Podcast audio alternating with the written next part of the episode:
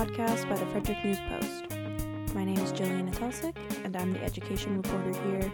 And this is a series where I'm sitting down with each of the 16 candidates for the Frederick County Board of Education. This is a much more crowded field than we've seen in many years, and as you will know, if you've listened to any of these in the past, there's been a pretty unprecedented amount of money poured into the race so far. So we're sitting down with everybody and we're asking them about the issues. Today, my guest is Raina Remondini. Raina is a homeschooling mom who runs a homeschool co op for other parents around Maryland who are homeschooling their children. And she said that if she was elected to the board, she would try to expand services for children who are not enrolled in Frederick County Public Schools. Raina also said she would try to be a quote, champion for parents' rights. Thank you all so much for listening to these and engaging with this. We really appreciate it. Don't forget, primary elections are July 19th and early voting begins July 7th. All right, today we have Raina Remondini. Thank you so much. Oh, it's a pleasure to be here. Can you tell me uh, what area of the county you live in and what your day job is? Yes, I live off of Route 40, uh, West Frederick, and I am a school administrator. I run a homeschooling co op, and uh, we basically cater to homeschooling families. Okay. Have you ever run for any kind of public office before? No, I have not. This is my my first time running for office. Okay.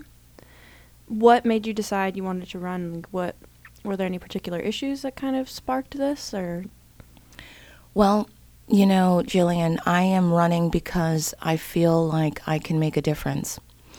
I feel like I can be a voice for parents' rights.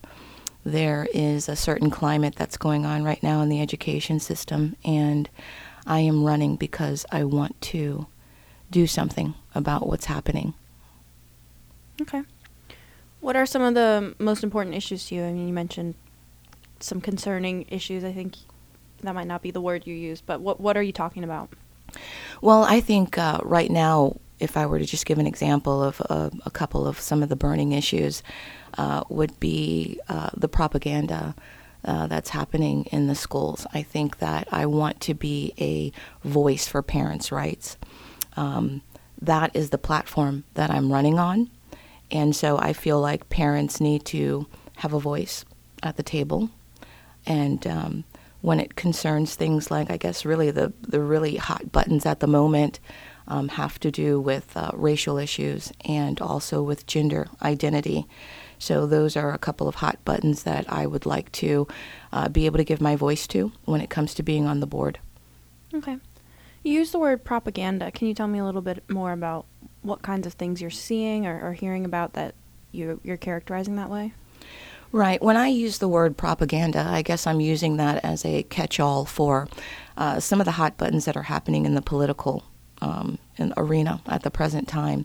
Uh, things that are happening with unisex bathrooms, um, gender fluidity, teaching um, curriculum that involves things such as um, books that involve things like having two mommies or two daddies, um, sensitive books uh, that may relate to race, uh, that touch on topics that parents are not ready to address yet with their children, whether it be, um, you know, regarding the N word or certain um, aspects of history. I, I am here to be a voice as far as what CRT is and what it isn't. I know that that's another um, phrase that gets thrown around a lot quite often. And I've been around enough and I've listened uh, to enough parents. I've seen a lot of the discourse that's going on in uh, those Board of Education meetings to basically see where parents are at. And there's just a lot of uh, emotion uh, at the time being. And I think that there needs to be less emotion and more um, practical, um, practical thinking applied towards how we can all come together as a community and meet everyone's needs. Not everyone's going to feel or think the same on all issues. Okay. Well, so you, you kind of brought up some of these issues that I was going to touch on a little later in the interview, but since we're kind of going down that route, um, I'm asking everybody about the recent uh, changes to the state health curriculum framework and the way that that debate has played out in the community over the last couple months. Um, where do you stand on that issue? And um, do you have any thoughts or reflections on the way that this discussion has been held and, and the way that um, either school board members or community members or both have been speaking about that issue. Well, you know, I think the Board of Education right now, I think they're trying their best uh, to be transparent. Um, I think that they're trying to get the, communi- the, the, the information out there to the community, which is important.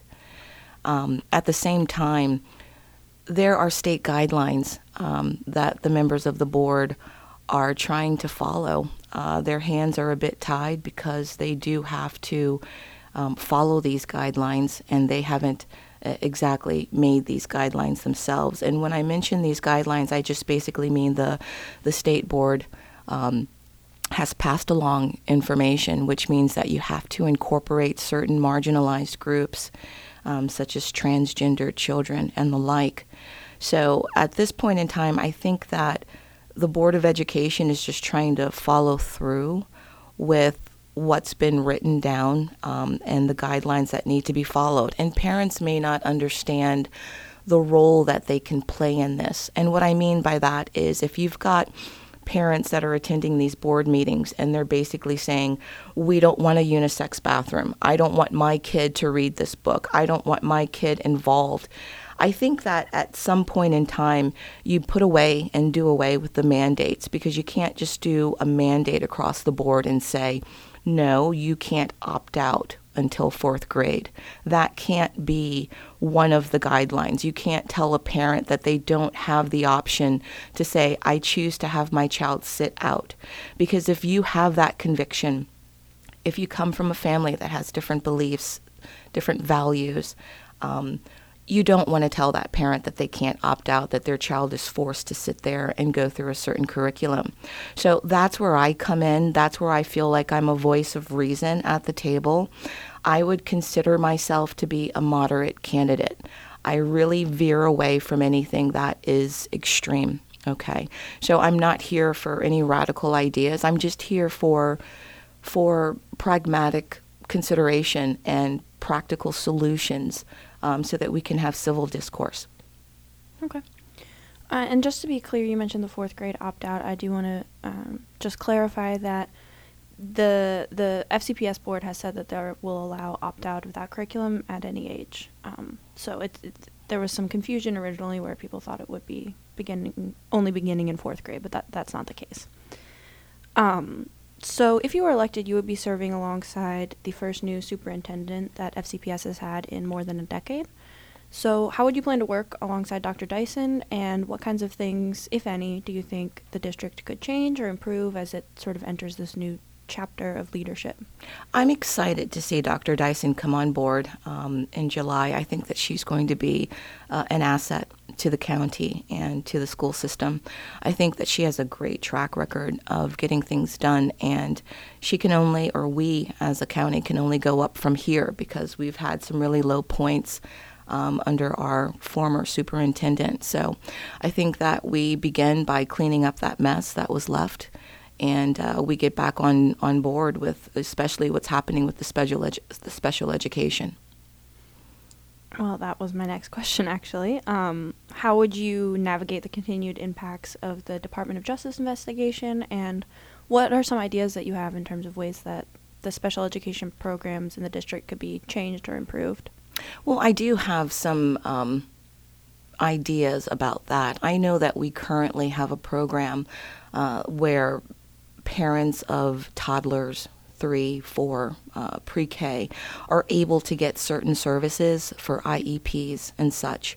Um, I think that's a great program. I think that it should be encouraged. At the same time, as a homeschooling mom, I speak with a lot of parents that were in the system um, and they were receiving these services and these resources, and they no longer are receiving these resources because they've taken their children out of the public school system. So I would like to work personally with with uh, Dr. Dyson to see how we can expand upon uh, the program to also include those parents who have chosen to to homeschool, so that they can also have. I mean, homeschoolers they still deal with children that have uh, delayed speech or children that have learning disabilities, and so they shouldn't be shut out from those resources. So that's where I'm targeted. That's where my mind frame lies.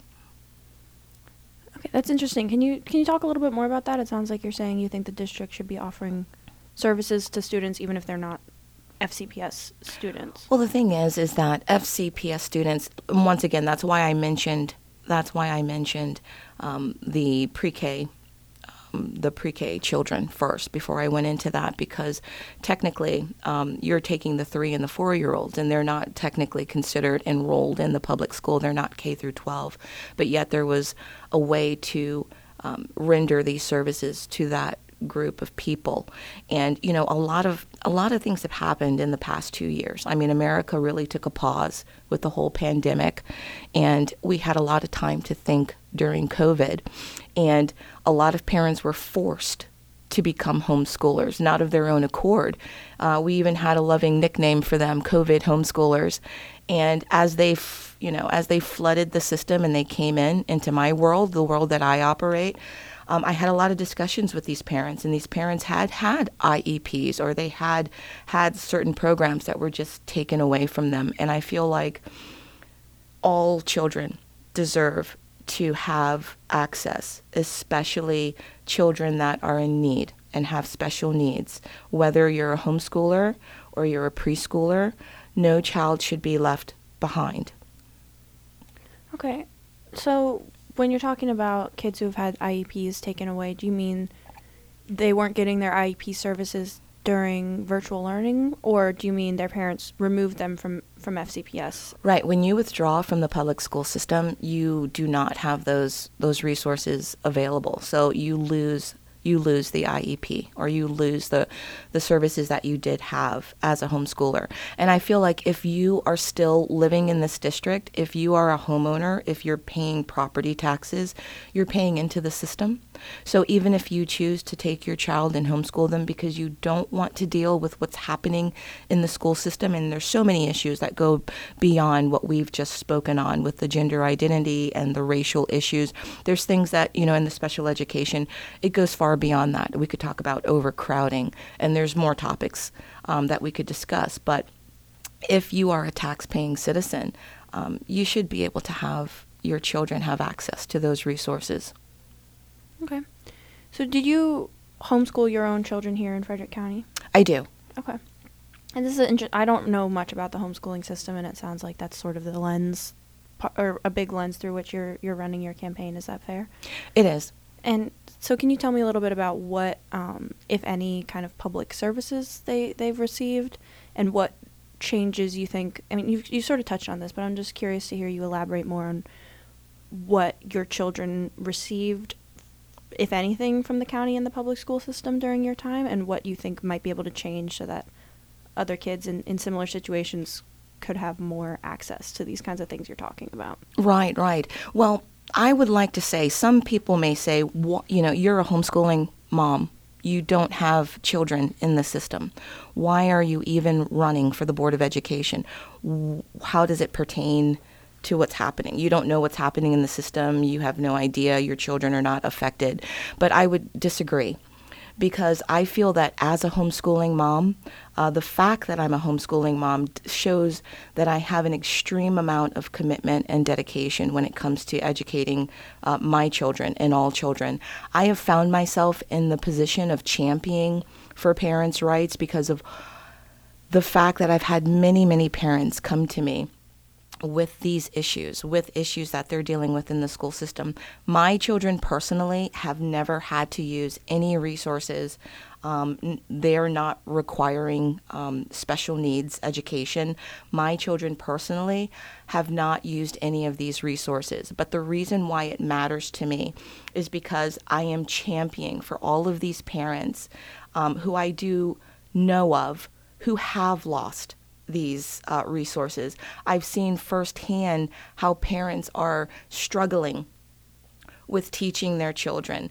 Uh, that's why this uh, organization, this nonprofit that I run, I have tried to produce speech speech pathologist, um, speech therapist, um, and other freelancers that can come in and help the parents who need this help.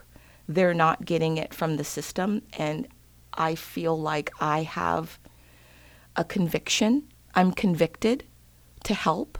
That's another reason why I'm running because I want to do something positive. I want to be that champion for parents' rights. I understand the importance of it. If my kids were in the system, if they were in the public school system, I would want them to be able to get the education that we send them there for. My kids are not in the public school system because I don't want to deal with what I called propaganda. I don't want my children um, to be introduced to certain things that don't match with our family's values. My kids are not in the public school system because I have fear about the safety of my children. You know, I don't feel that we're safe. I don't feel like schools are safe, churches are not safe. Um, we've had so much violence, and there's been such a there's i mean our society is just uh, there's been so many changes in the last couple of years. It's really hard to send your kids somewhere and you think that they're safe but is there really any safe spaces anymore? And so i feel like my home is safe. I feel like i do the best that i can to protect my children and all children deserve that which leads me and i know you haven't asked me yet but leads me into the SRO program, which I think is a, a, fantastic program. I feel like it gives parents a sense, a little bit of sense of safety for their children. Just for people, I'm, I'm trying to interject whenever folks use acronyms. SRO is School Resource Officer, just for listeners who, who might not be familiar with that term. And they're, they're not police officers per se, but they are law enforcement workers who, who patrol the schools. And I've been blessed because I'm a stay at home mom. You know, I'm not uh, a person that has to work. So I have the luxury of being able to stay at home with my kids, and not all moms have that luxury. But I do feel like there needs to be change.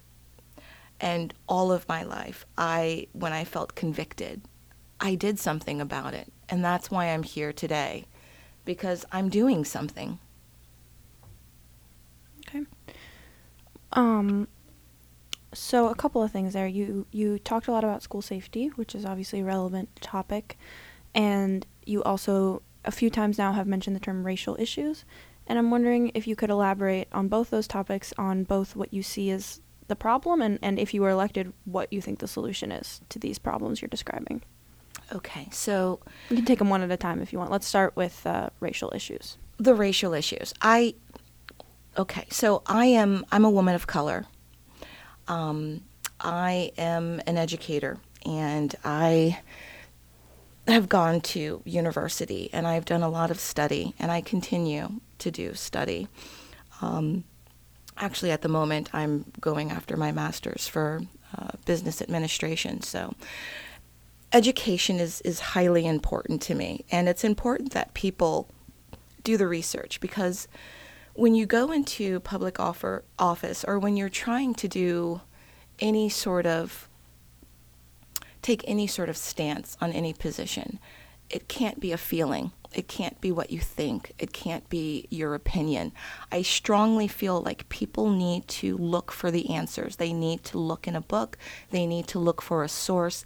It needs to be something where you just didn't hear it from someone. Okay? So a lot of times it's hard to find a reputable source. Where do you go to? Do you go to cable news? Do you go to your local newspaper? Where do you find information that you can trust?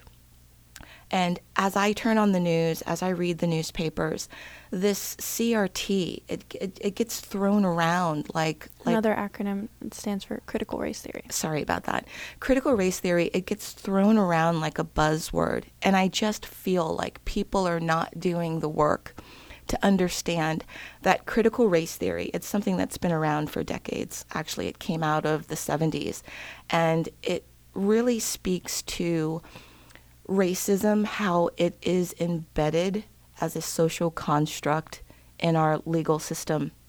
It is not something that is taught in elementary schools. It is not something that is taught in middle school or even at the secondary education level. And so, your leaders and the people that are in charge of making these policies, they have to be educated to this fact so that they can educate the people, so that we can disseminate or we can choose we can take the the wheat from the chaff and understand what's true and what's you know what's not true what's fact and what's fiction. So i think that parents need to get this information and it's the board of education's responsibility to make this information easy for them to find. You know, let them be able to see what's on the list of books. Are you concerned about the curriculum and, and what's on the list of books? If that's the case, go to the site. Look at the books for yourself. Read the books for yourself. Do the research. If this is something that you don't want your child to read because it doesn't fit with your family values, then you have every option to just go to the librarian and say, you know what? This book, this book, this book it's not for little Johnny. We don't want to introduce these topics if they're racial issues or things that are not fitting with an age um, an age group that you feel is appropriate, then say we simply don't want this for our child. This is not where we want to introduce this topic. Now, at the same time, parents can't bury their ha- their heads in the sand. You know, you have to understand that the world has gender issues, the world has racial issues.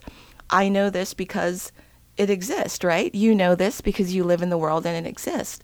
But we all want to prepare our children in different ways and perhaps at different times. So I think it's nothing wrong with that information being out there.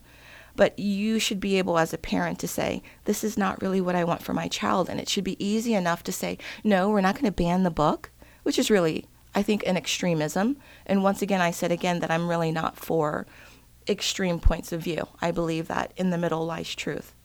Um, so, but there should be an option for parents that have a disagreeing viewpoint to say, this is not for me. How do they know that it's not for them? It's transparent because it's available to you to do the work, do the research. You don't want this book that says the N word. You don't want this book that refers to the N word. You don't want this book that talks about skin color. You don't want this book that refers to certain issues in history. You don't want this book that you feel just doesn't align with your. You have every right to feel the way you do. But do the work, go look at the books, and say to the librarian, this book is not for little Johnny. And I think that that is a good, fair compromise. Okay. And then I just want to touch real quick on school safety since you, you made a point to speak about that. Do you have any thoughts on what could change at the school level to make them more safe? Well, you know, we've had this program for for close to I mean a little over 2 decades now and I think that what program uh, for the for the for having the the deputies and okay. the the officers in the school. Um, and you know, you can ask yourself, has it made a difference? A parent can ask, has it made the children any safer? Um, has it slowed down the amount of school shootings? Um, I don't know what the answer to that is. I don't know if it really has made an effect of slowing down school shootings, but maybe it has. Um, maybe the pure, the pure, the mere presence of an officer or a deputy or a security guard in the school has been a deterrence for the would-be student that would be a shooter. Um, perhaps it's been a deterrence, even on the point of not just school shootings, but you know, especially like in high schools, for the kids maybe to not smoke marijuana in the bathrooms. Maybe for the kids to not be truant on the grounds, you know? I think that it's made an effect. Is it a measurable effect, though, and how can you measure it? Um, I do, though, believe that it is good intention. It's a program with good intentions. Um, and I think that it has been effective as far as being a deterrence. I would not go as far, though, as to have these security officers be teaching um, classes. Um, I don't think that it needs to go to that point. I don't even necessarily think that the SROs have to have so much involvement with the kids. I know that they're trying to maybe give them a feeling like, you know, cops are okay. You don't have to run away from the cops. Some kids may feel like police officers are not friendly, that they're not um, that they're not on your side. Some children come from households where if they see a police officer, there's fear. Um, their first reaction is to to run, but perhaps seeing these officers in the schools in a positive light, it helps to kind of break away at that stereotype as well that officers can be there to be helpful and not um, that they're not that it's not a negative stigma that comes along with it. So i think it's a few different a, a few different aspects of how it's beneficial in the schools. Okay, I want to talk about some more concrete topics that have been um, pretty important at board meetings and community discussions lately. So, one of them is, has to do with staffing and, and staff pay. So, Frederick County Public Schools employees consistently make less money than uh, people working in the public school system in, say, Howard County, Montgomery County, and um, a lot of school board officials have expressed concern about uh, the effect this might have on staff retention and recruitment. So I'm wondering what your thoughts are on that issue and any um, ideas you have to mitigate that. Well, as a businesswoman, I just know that you're not going to get your best. You're not going to get the best unless you pay.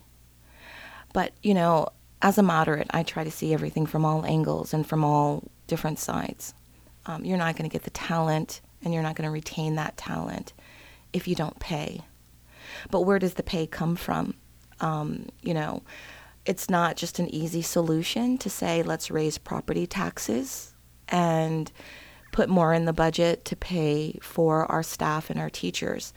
Um, I know that the board right now is really banging away at the budget. Uh, there's been a lot of cuts right now for the budget, and it's it's difficult. It's difficult to allocate funds. Where do they go? Um, what is the best takeaway if you take away from this fund? Um, how does that affect the teacher's ability to do their jobs? Um, if you're making all of these heavy cuts, are you cutting programs or are you cutting people? So I believe that we do not need to cut people. Um, yeah, and just to clarify, the cuts you're talking about, they are they have to reduce their budget request for next year from what they had originally asked for, but their budget is still growing by a lot. They're not cutting from existing programs; they just have to take their really big request and make it a little a little smaller. But regardless, it's it's going to expand a lot. Sure, absolutely. And in that expansion, it should involve people. I personally believe um, that it's best for the people of Howard County, for our system, our public county system, if we have the best. And the only way to retain those teachers is to pay them what they deserve. There's no reason why other counties um, should have a higher pay than Frederick County. There's no reason why we shouldn't uh, work our way up to the same. Um, to the same level. You have to invest in your people. You know, it's um, being a teacher, and I am a teacher. I teach economics, um, I teach art and I hire a lot of teachers for the homeschooling co op. So I believe in teachers. I'm an advocate for teachers. I understand the amount of hard work that goes into teaching, all that is behind the scenes, all that's involved, the passion of teaching, and just uh, the patience. I mean, it's a really noble profession, and it's one that deserves the pay. So I will, I will fight for an increase in teacher pay, and at the same time, I know that that doesn't come without finding the funds. So, does it come from property taxes being raised? Does it come from fundraising? Does it come from grants? Um, I will be a voice at the table to see how we can make those things happen in a creative manner. I don't necessarily believe that raising property taxes is the answer, though, because it, it can't be. There has to be other ways that we can find that money to compensate our teachers. All right, so switching gears a little bit, I'm not sure if you're familiar with the survey data by the firm that was responsible for finding Dr. Dyson, um, but they surveyed a lot of parents, teachers, students, and community members about the state of the school system. And one of the key takeaways that I'm asking candidates about is um, some findings that had to do with transparency and communication. So a lot of people seem to indicate that they felt the district wasn't doing a great job with either of those things. And um, sort of it showed some declining levels of trust, I think, between the community and the school system. So, if you were elected, how would you work to rebuild that trust? Well, first of all, I think, and that's a great, great question. Uh, I think that what needs to be done on the um, for transparency is the website. You can just start there because I mean we're living in a world where people just go online. The website needs to be designed to a point where you can just easily see a link or you can just easily see a button and you can go to the information that you want. Like what i had discussed before like transparency where, when it comes to the curriculum um, transparency when it comes to these sorts of hot button issues. Have parents have the ability to just go there not have to look for buried information and to find the answers for themselves. Also at the same time i think that having people in in the room to record the meetings that board members are having um, as a sake of showing their transparency that's not the answer. That's it's just not the answer. I say that because some people might want to say yeah i want to be a fly on the wall and i want to hear what are the board members discussing? How are you getting to these um, these conclusions? How are you coming to these um, how are you coming how are you how are you what are the discussions that are leading uh, to these decisions? And i don't think it's the answer to let the public into these uh, board meetings. And i believe that it's not the answer because if you do that you're not going to get the truth. You're not really going to get people who are talking about um, their real opinions. Because if the board feels like people are listening in then they're not they're not going to be you know, if you know that you're being recorded, you're not going to say your true opinion. I just believe that you're not going to get at the truth behind the scenes in the back room um, to see how the sausage is made. If people know that they're being recorded, I think that they're going to be less likely to really uh, bang out the hard hitting truths and really speak on what they feel. I think that you don't need to see how the sausage is made. Let the sausage be made in the back rooms and then just hold truth speak truth to power, hold the board members accountable for the decisions that they come to the table with. Okay. With the recordings, um, each board meeting is, is recorded and broadcast live on TV. Are you saying those, the broadcast of those public meetings should stop? Are you talking about some of the committee meetings that aren't recorded? The committee, mem- the committee, the committee members, the committee mem- meetings that are not being recorded right now. There was a discussion on whether or not those should be open to show even more transparency, right. and I just, I just don't believe that that's that uh, should be the route that they take. Okay. All right. Well, as we get ready to wrap up here, um, I just want to ask you simply why you think you are the best candidate or one of the best candidates for this role. I mean, we have a really crowded field. There's 16 candidates, which is more than we've had in, in many years here. So, what would you say to voters in terms of why you, you deserve their vote and their support? Well, I would love uh, the support of Frederick County residents, and I believe that I am the right fit for this position because I'm a moderate.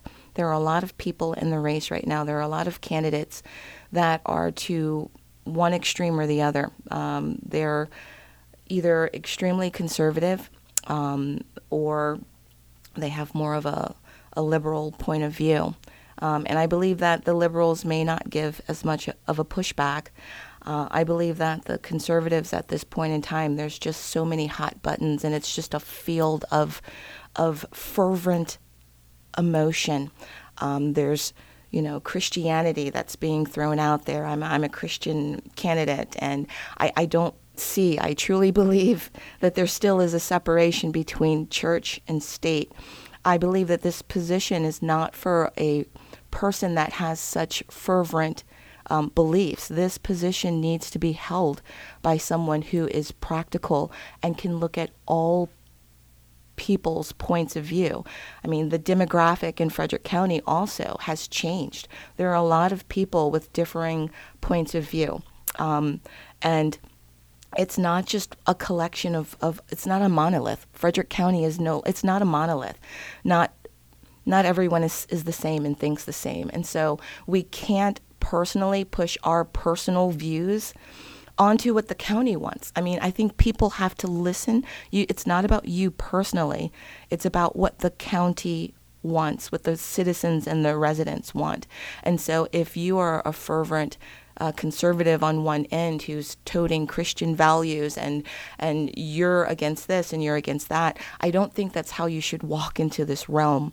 This is about being able to listen to everyone's point of view and to be able to do something that works for everyone to make um, to make policy that works for everyone. It's a give and take. And not everyone's going to be happy. 50% of the people are going to be upset. There's never a win win.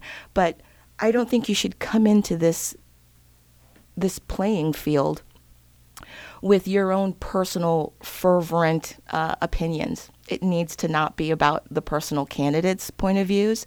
It needs to be a person that's willing to work for everyone and represent everyone. And I feel that I'm able to do that. I listen to people. I listen to what the issue is, and then I focus on what we can do to solve that issue.